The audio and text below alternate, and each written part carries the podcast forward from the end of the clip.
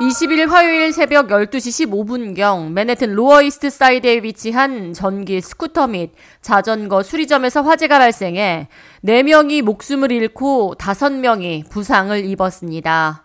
맨해튼 로어이스트 사이드 메디슨 스트리트 인근에서 연기가 자욱한 화재가 발생하자 인근 deli shop 직원이 신고에 나섰고 100여 명이 넘는 소방대원이 출동해 화재 진압에 나섰습니다.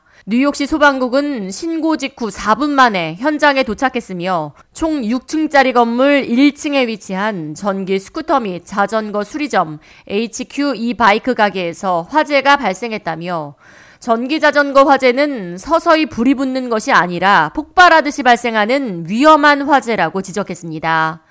화재를 목격한 주민들은 이미 수십 건의 리튬 이온 배터리 폭발 화재를 경험했음에도 불구하고 여전히 뉴욕시에서 이 같은 화재가 발생해 참사가 이어지고 있다는 사실이 너무 부끄럽고 참담하다며 이번 사고로 목숨을 잃은 피해자 및 유가족들에게 위로의 말을 전했습니다. It's a shame. I mean, uh, I just heard that casualties, and I see the bikes you just told me about, the e-bikes. So. I would guarantee you that that's what it was. It's a shame. It's a tragedy. It's, you know, I pray for the family. Within 15 minutes, the flames just went upstairs, next door. Uh, it burned through the next door, too.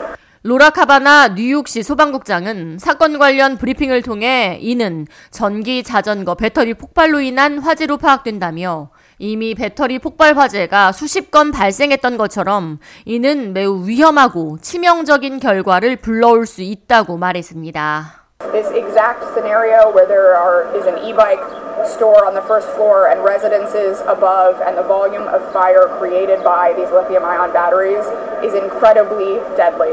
이번에 발생한 화재로 인해 남성 2명과 여성 2명 이렇게 총 4명이 목숨을 잃었습니다.